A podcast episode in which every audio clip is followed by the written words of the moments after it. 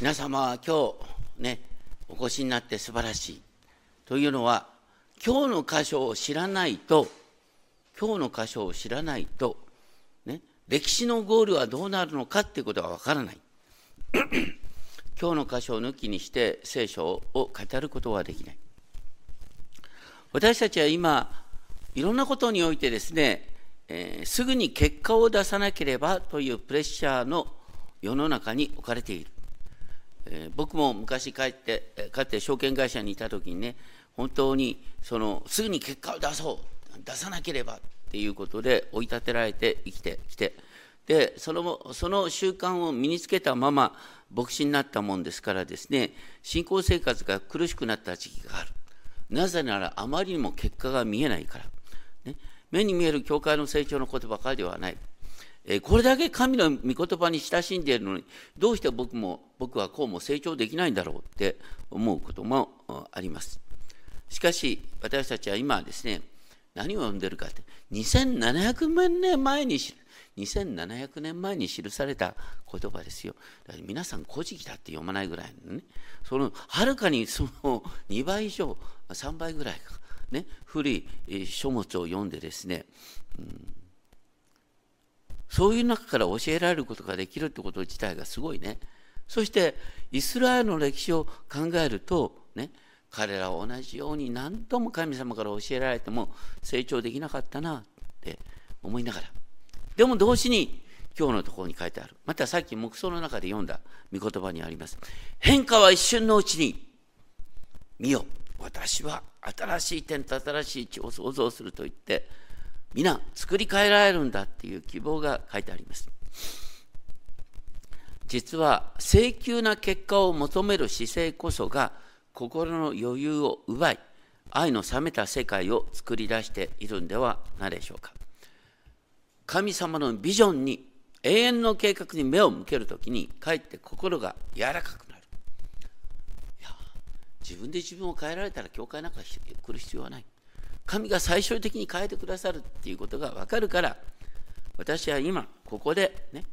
目の前のことに心を集中し最終的に神様は全てを益にしてくださるんだっていうことを信じて日々をですね慌てずに生きることができるかなって思います。今日ですね、前回読みましたイザヤ書65章の16節からのところを見ますが、ここで書いてあるのは、私たちが、ね、神をより近く感じる世界に生きる。私たちはお祈りするときに、アーメンってお祈りする。その通りだ。ね、私の願いは神に届いているんだ。旧約の時代ですね、アブラハム以降の信仰者の歩みがこう書いてある。信仰をもとにこれらの人々は皆死にました。約束のものを受け取ることがないまま、遠くからそれを見て喜び迎え、地上では旅人であり、気流者であることを告白していた。いや、所詮思い通りにならないんだよ。書いてあるの思い通りにならない状況が今変わり始めるんだ。最終的には変えられるんだ。それはどうしてか？17節これは、それはとか、なぜならっていう接続詞から入る。見よ、私は新しい点と新しい地を創造するからだと神は宣言しておられる。ここでですね、私が創造するっていう言葉がですね、3回繰り返される。私が想像する私が想像する私が想像するって。さっき言ったように聖書の歴史は皆さん知ってるね。初めに神が天と地を創造した。歴史のゴールは見よ誠に私は新しい天と新しい地を創造する。これが歴史のゴールなんです神様をこの世界全部を作り変えてくださる。でもこれこの語りかけを聞くイスラエルの民はこの時の状態どうだったかっていうとね神の見教えに逆らって偶像礼拝を続け、ね、国際政治というと北のアッシリアまたはバビロンの攻撃反対に南のエジプトそれを両天秤にかけながらですねどうにか生き延びようとって高速な生き方をしている。国だった。彼らは神を仰ぎ見ることを忘れていた。どうしてそうなったかというとモーセはかつてイスラエルのためにこうおっしゃった。私は命とし祝福と呪いをあなたの前に置く。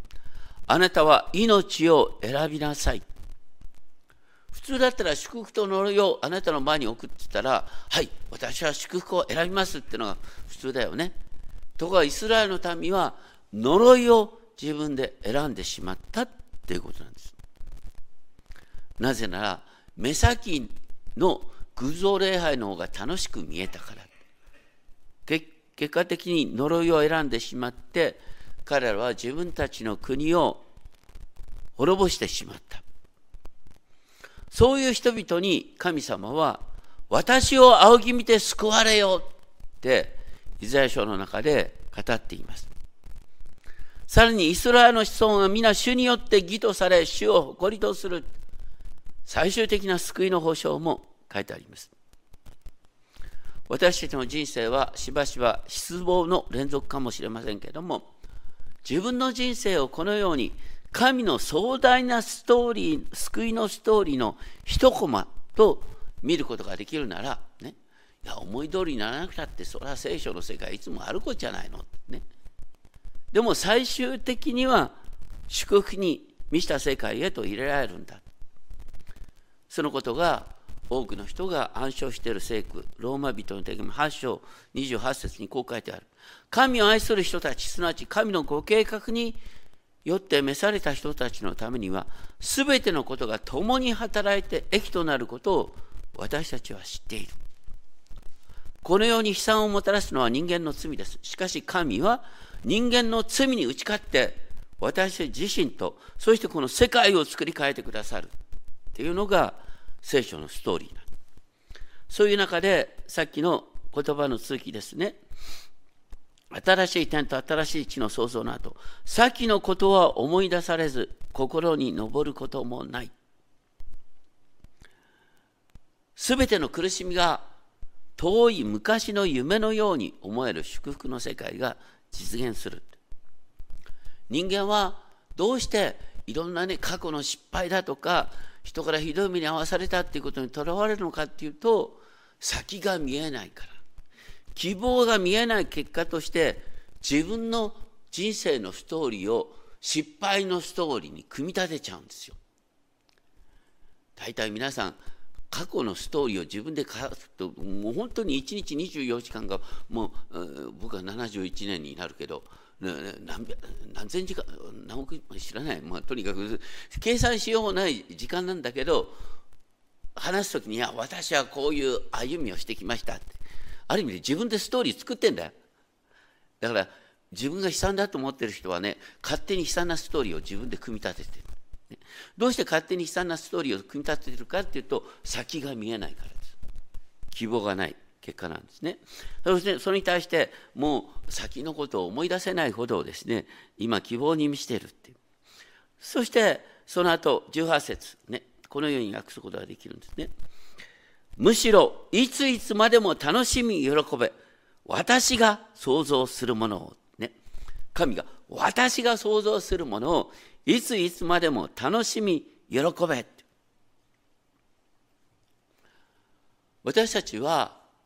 すでにキリストのうちにあることによって新しい創造になってるんですがあのこれはあの、ね、多くの人が暗唱している聖句ですが皆さん、コリント人の手紙第2、5章17節っていうのを多くの人暗唱していると思います。えっ、ー、と、新約の361ページですね。コリント人の手紙第2、5章17節、ちょっと読んでみましょう、一緒に。コリント第2の手紙5章17節、はい。ですから、あちょっと読めるかな？第2コリント5章17節、はい。ですから、誰でもキリストのうちにあるなら、その人は新しく作られたものです。古いものは過ぎ去って、見よ、すべてが新しくなれました。ここに書いてあるのはね、キリストのうちにあるならっていうのは、ね、誰でも、ね、クリスチャンであるなら、皆さん、ね、えっ、と、イエス様を主と呼び求めているものはキリストのうちにあるものなんです。その、そこにあるのは新しい創造だ。自分が新しい創造だって分かってます？神の目からは新しい創造すでに新しいことが始まってるそれからイエス様の十字架と復活で世界は新しくなってるだって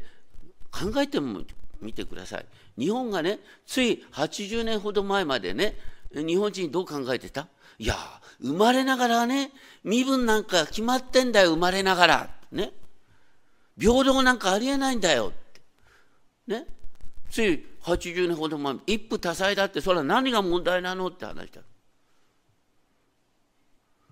価値観は何に変わったんですか？それは聖書の教えによって、ね、アメリカに負けたことは残念なことだけどおかげで聖書の教えが、ね、日本国憲法に採用されることになってるある意味で。ですからそのようにキリストの十字架と復活によってこの日本でさえ変わってる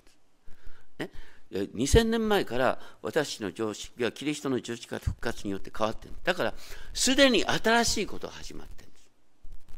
すすでに始まっている新しいことを喜びましょう。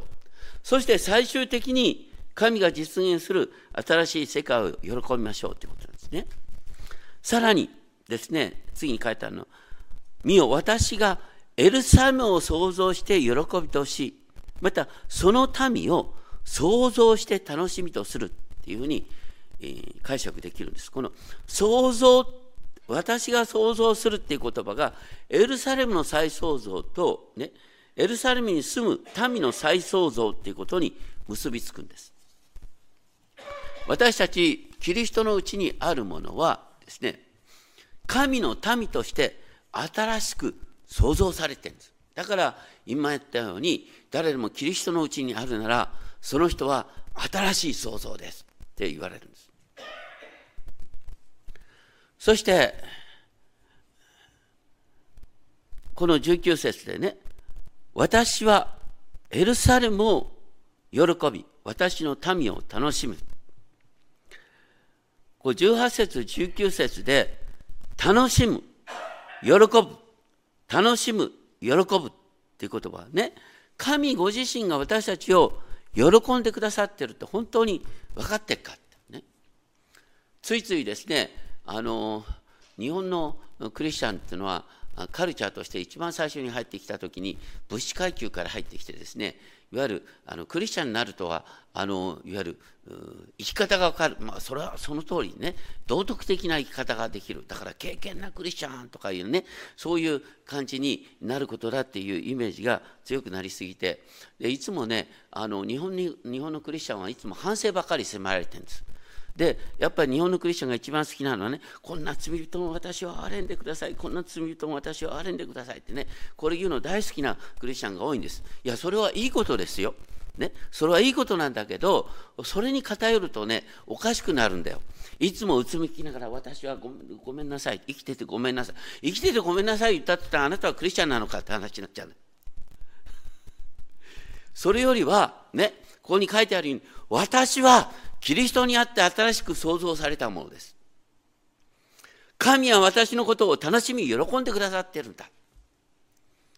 本当にそう思えてるか。ここれが本当に必要なんですよ。ね。神の新しい創造が始まってる。神はこの私を楽しみ、喜んでいる。それが信仰の基本なんです。で、それでも間違っちゃった時はこんな罪人の私を憐れんでくださいでいいんですけどもね。ででも、まあ、8割方ね神は私を楽しみ喜んでいる。それで生きようよ。その方が人生ずっと楽しくなる。でずっとですねあのいろんなことがですね、え、かえって好循環になると思います。とにかくね神ご自身が私はねエルサレムを喜び私の民を楽しむ。ここに自分の名前入れたらいいね。私は秀則を喜び、私は秀則を楽しむとか言ってね、自分の名前入れよう。そのような新しい創造がすでに始まっている。で、65章19節の3行目ですけれども、そこではもう泣き声も叫び声も聞かれることがないっていうのは、その後の要約のようなもの。なかなかこれ訳しにくいんだけど、その後の言葉ね、そこにはもう数日しか生きない血のみ子も、寿命の満ちない老人もいない。その後の言葉はね、こんな風にも訳すことができる。幼子が死んだ。幼子が死んだと思ったらもう100歳だったって話なんですね。で、罪人が呪われて死んだと思ったら100歳まで生きてたって話なんです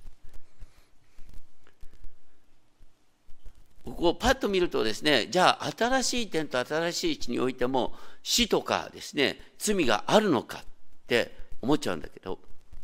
これどっちかと詩的な表現、ポエテポエティックな表現なんですね。このイザヤ書の25章6節から8節のところに、イザヤ書25章6節から8節を見るとですね、万軍の主はこの山の上で万民の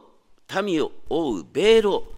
万国の上にかぶさる覆いを飲み込み取り除き永久に死を飲み込まれるまた永久に死を滅ぼされる。すべての顔から涙を拭い去るって書いてあって神様は死を滅ぼすんだって書いてあるんです。それなのにどうして100歳で死ぬとか書いてあるの？っていうことなんですがこの新しい天と新しい地の描写は比較で読まなければいけない。それはどういうことかというとこれ分かってないと聖書のストーリーが分かんないんだけど、ねえー、旧約聖書のですね5番目の書新明記にあります新明記っていうのは旧約を開くと362ページですが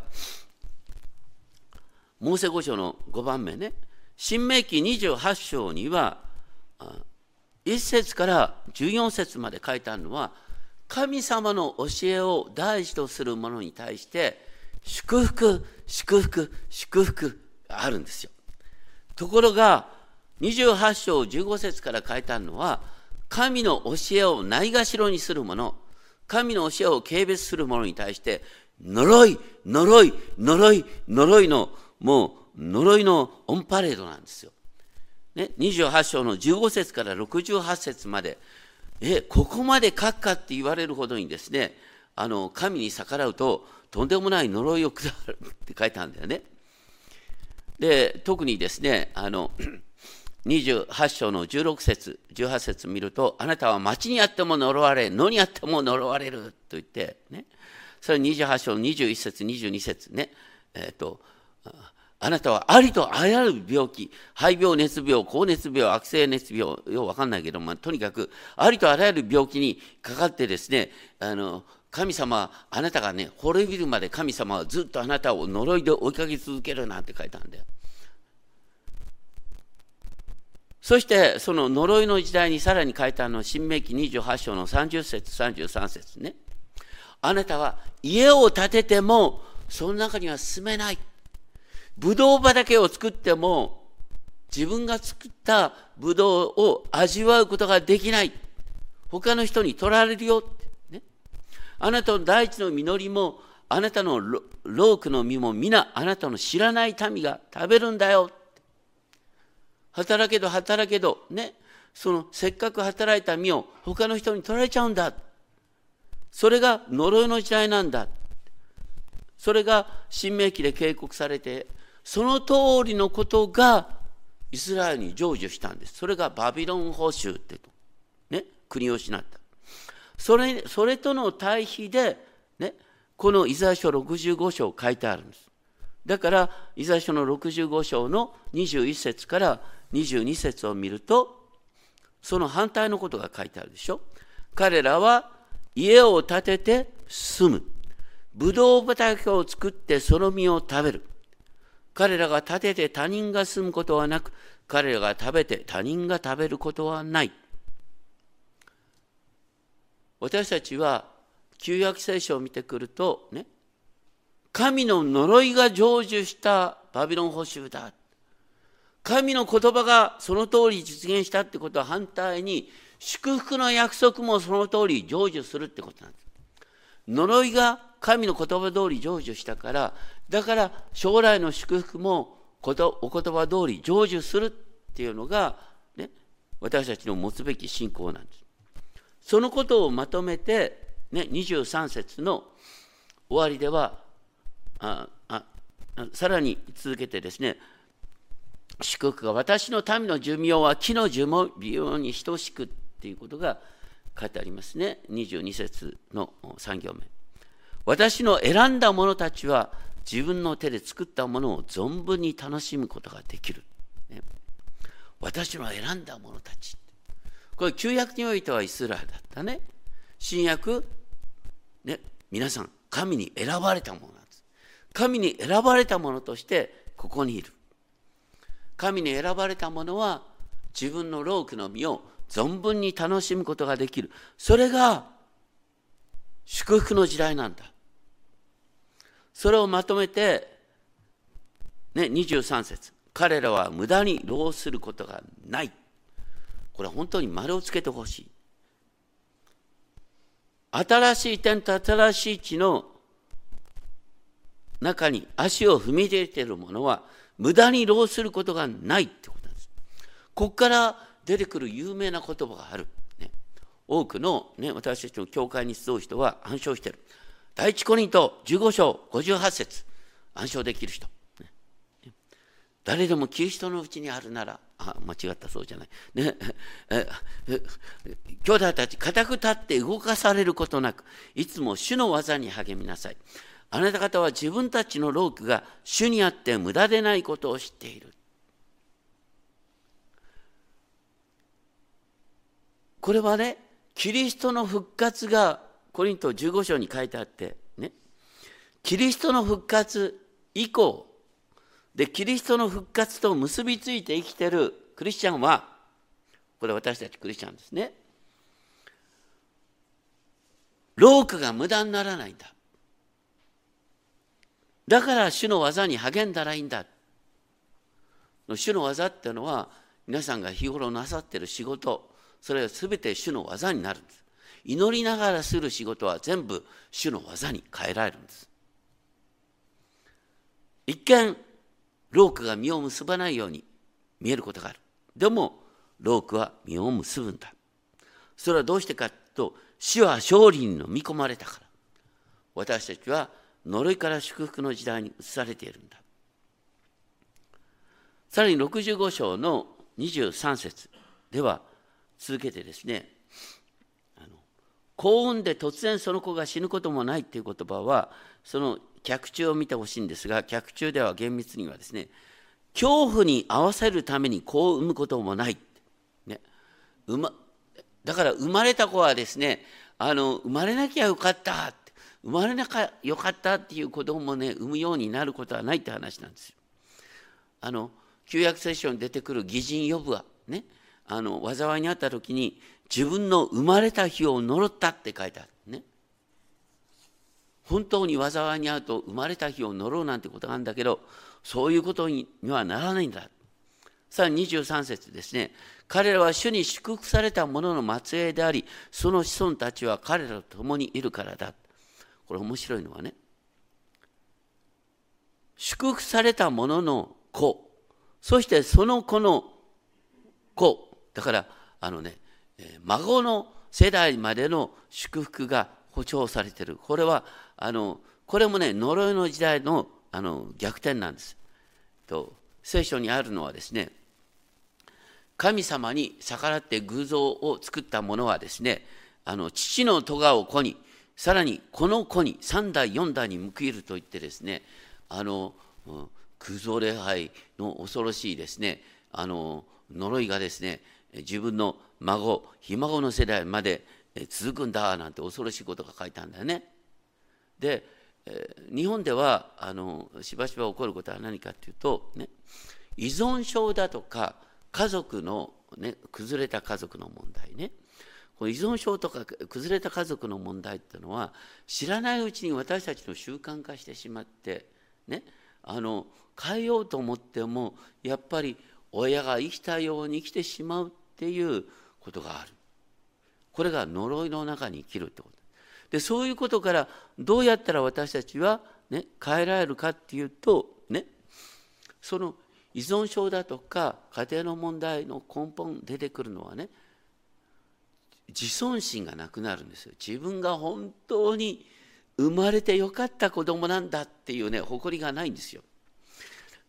こいつなんだけど意外にねあの高学歴の人に限って高学歴であればあるほどですねあの自尊心の低い人がいる結構ねなんか本当にもう自尊心がないから一生懸命頑張って頑張ってこうしなきゃ頑張んなきゃと一生懸命ねこう上を目指してやってくるんだけど基本的にね自分は愛されてるっていう確信がないんですよ。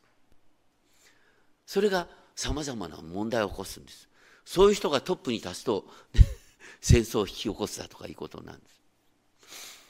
だからそういう依存症の,、ね、あの悪循環のを正すに一番必要なのはこのままの自分が神に楽しみ喜ばれてる存在なんだっていうことを身につけることが大切なんです。だからあの一生懸命ね自分の罪を悔い改めるのも大切なんですけどそれ以上に大切なのは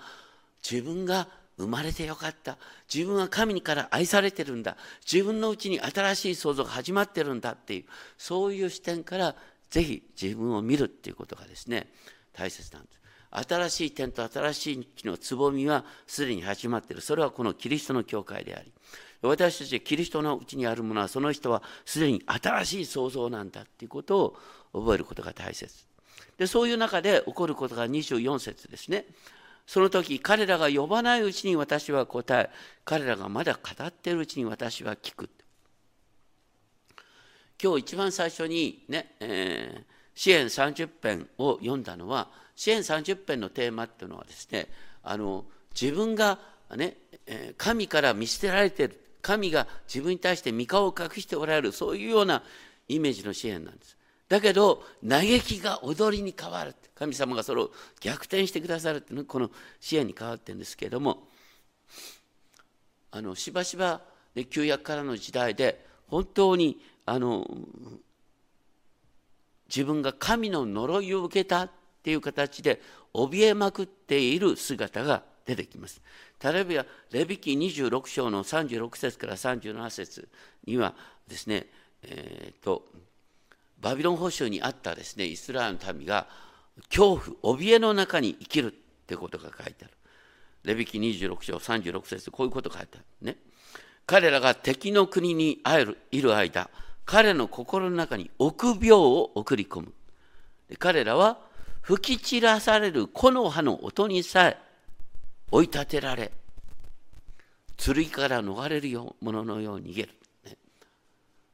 ひょっとしたら皆さんの周りにひょっとしたらいるかもしれない。この葉の音にさえ怯える。悲しいね。それが呪われた状態だって言うんです。追いかけるものもないのに逃れるでも私たちはそういう状態から変えられてるんだよ。祈る前から神様は私のことを目に留めててくださるんだよ。私たちついついですねあの悔い改めってあんまりにも人間的な尺度で測るからあの僕はねこういうことをずっと悩んでたね。キリストのうちにあるものだったらいつもね平安でルンルン気分。いや何があっても大丈夫っていうねこうもう落ち着いた心になれるんだろうって僕は昔思ってた全然そうはならない、ね、いつまでたっても神経症的な不安を抱えてる、ででもある時に気づいたの。何かっていうとそれはやっぱりね生まれながらねタイプがあるんだよ。生まれながらね悩むタイプとですねあの楽観的に生きるタイプとあるんだよ。僕はどっちかというと悩むタイプなんだ。いろんなことをですね考えるんですだけどね、例えば皆さんが自分の子供が泣いてる時にね「泣くな!」とか言ってさ泣いてる子供に泣くなってどやしつけるバカいないよねたまにそういう人がいるんだけどさ大切なのは泣いてる子供を抱擁することでしょで実は神様はそんなふうに私たちに接してくださるのよこれもあの開ける人はパッとあすぐ開けるから開いてみようか。イザヤ書30章18節見てほしい。イザヤ書の30章の18節ちょっとね、先に書いてイザヤ書の30章18節を見てほしい。この30章18節はどういう文脈かっていうとね、あの神様を忘れて生きようとする人に対して神様はあなたが祈るのを待っているんだよって書いてある。んです30章18節ね。主はあなたに恵みを与えようとして待ちあなた方を憐れもうと立ち上がられる。どういうことかっていうとですねあの神様は本当は私たち祈る前からですね私の願いを聞いてくださりたいと思うんだよ。だけどね、私たちが祈る前からねあの何の問題もなくなっちゃうとさあの神様が私を助けてくれたっていうふうに思わないんだよ。ね、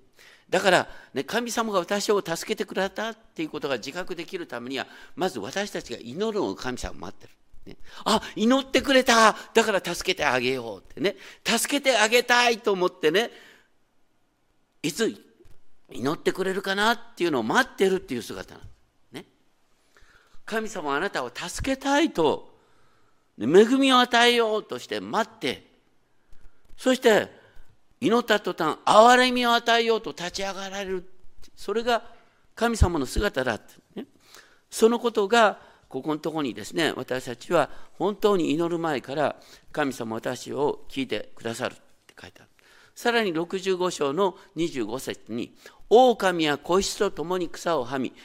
ライオンは牛のように藁を食べ、蛇は治療を食べるものとする。だからここでは狼と子羊が、ね、食うものと食われるものの関係じゃない。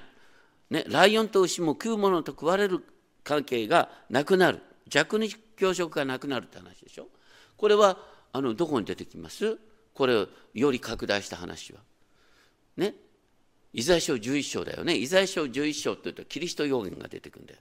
エッサイの根から新芽が生えて。ね、そのエッサイの根から新芽が生えていてキリストの予言の、ね、直後に何が出てくるかと狼と子羊は共に草をはみった話になってくる。でそこでさらに書いてあるのはね血のみ子はコブラの穴の上で戯れ血離れした子はマムシの巣に手を伸ばす。ね、あの血のみ子が毒蛇と戯れることができる。なぜなら毒蛇がもう牙がなくなるから。神様はね、新しい世界においてそのように私たちを呪う存在をなくしてくださる。それがヘブル語で言うとシャロームなんです。シャロームってのは平和だけどね言ってることはこの狼と子羊が共に草を食べる。ライオンが牛のように藁を食べる。弱肉強食がなくなって子供がライオンとまた蛇と戯れるような世界。それを神が実現してくださるって書いてあるんです。それは神が実現してくださることなんです。ところが世の中では人間がそれを実現しようとしていろんな問題を起こす、まあ、ちょっと誤解与えるかもしれないけどね。僕思うのふと。今世界中で一番平和を望んでるのは誰かっていうとねひょっとしたらロシアのプーチン大統領じゃないかなと思う。ね。どういうことかっていうとね彼は彼自身の枠の平和を望んでんだよ。ね。ウクライナがロシアの言うことを聞く世界を望んでそのために必死にそれを実現しようと思って早く実現しようと思ってあれだけ武力を使ってんだよ。武力は何のためにあるかって平和を実現するために使う昔から戦争何のためにあるの？戦争って自分の望む平和を作るために戦争するんだよ。だからね平和運動がしばしば暴力闘争になったりなんかするんですよ。私たち福音住教会はねその一人一人のね政治信条の限界ってことを大切に考えるんです。政治に対してあんまりね楽観的な希望を持たない。やっぱり政治ってやっぱり人間の利害関係を調整するっていう機能があるからあちらを立てればこちらが立つっていうことがある。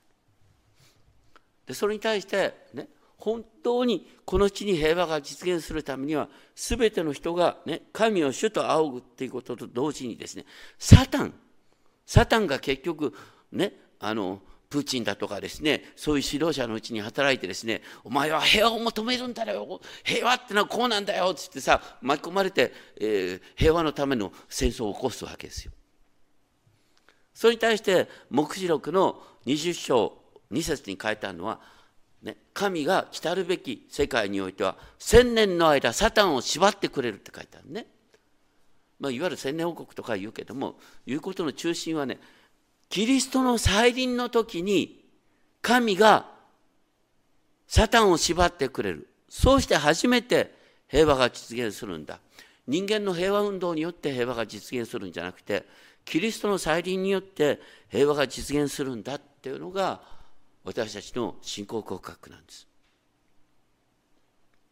だから大切なのは本当にね神の御業に期待すること。身を私は新しい点と新しい地を創造するという神の言葉に私たちは希望を持つこと。そして私たちがすべきことは何かというと自分の理想を押し付けるんじゃなくて互いにへり下って相手の話を聞きながらね私はこう思うんだけどどうかなっていうねスタンスで。私は真理を知っている。お前たちは愚か者だっていうスタンスじゃなくて本当に互いの言葉に耳をかきながらでも最終的に神様はこの世界を平和に満ちた世界で満たしてくださるんだ。それがシャロームを憧れる。この後歌いますけどもねシャローム。神の平和がこの地を満たすっていうことを私たちはいつも見て。で神がそうしてくださるってことを信じるから目の前のことに躍起になってね自分の思い通りにこの世界を動かそうと思わずに済むみんながもうちょっとね互いに余裕を持ってですねお互いそれぞれのペースがあるんだよねってことが分かったらもうちょっと世の中平和になると思います。ね私たち自身も自分のことを駆り立てる必要がなくなります。本当に神の平和は今ね、始まりつつある。最終的に神は神様はこの世界を平和に満ちた世界に作り変えてくださる。見よ私は新しい天と新しい地を創造する。見よ、ね、私の創造するものを喜び楽しめ。どうか神の創造するものを楽しみ喜ぶ。神がなしてくださる新しいことを日々喜びながら生きていきたいと思います。お祈りをしましょう。天のお父様私たちは本当についつい人間的な力が権力が自分の思い通りの世界を作り出すと思って互いに相争ってしまいます。平和を熱心に求める人が争いを作り出すという皮肉が歴史の中に見られます。どうか私たちが神の御業に期待していつでもどこでも神の御業に期待して私たち自身はキリストの姿に倣って互いにへり下り互いの徳を高める互いの気持ちを尊重するそういう生き方をするものとさせてください。神の新しい創造に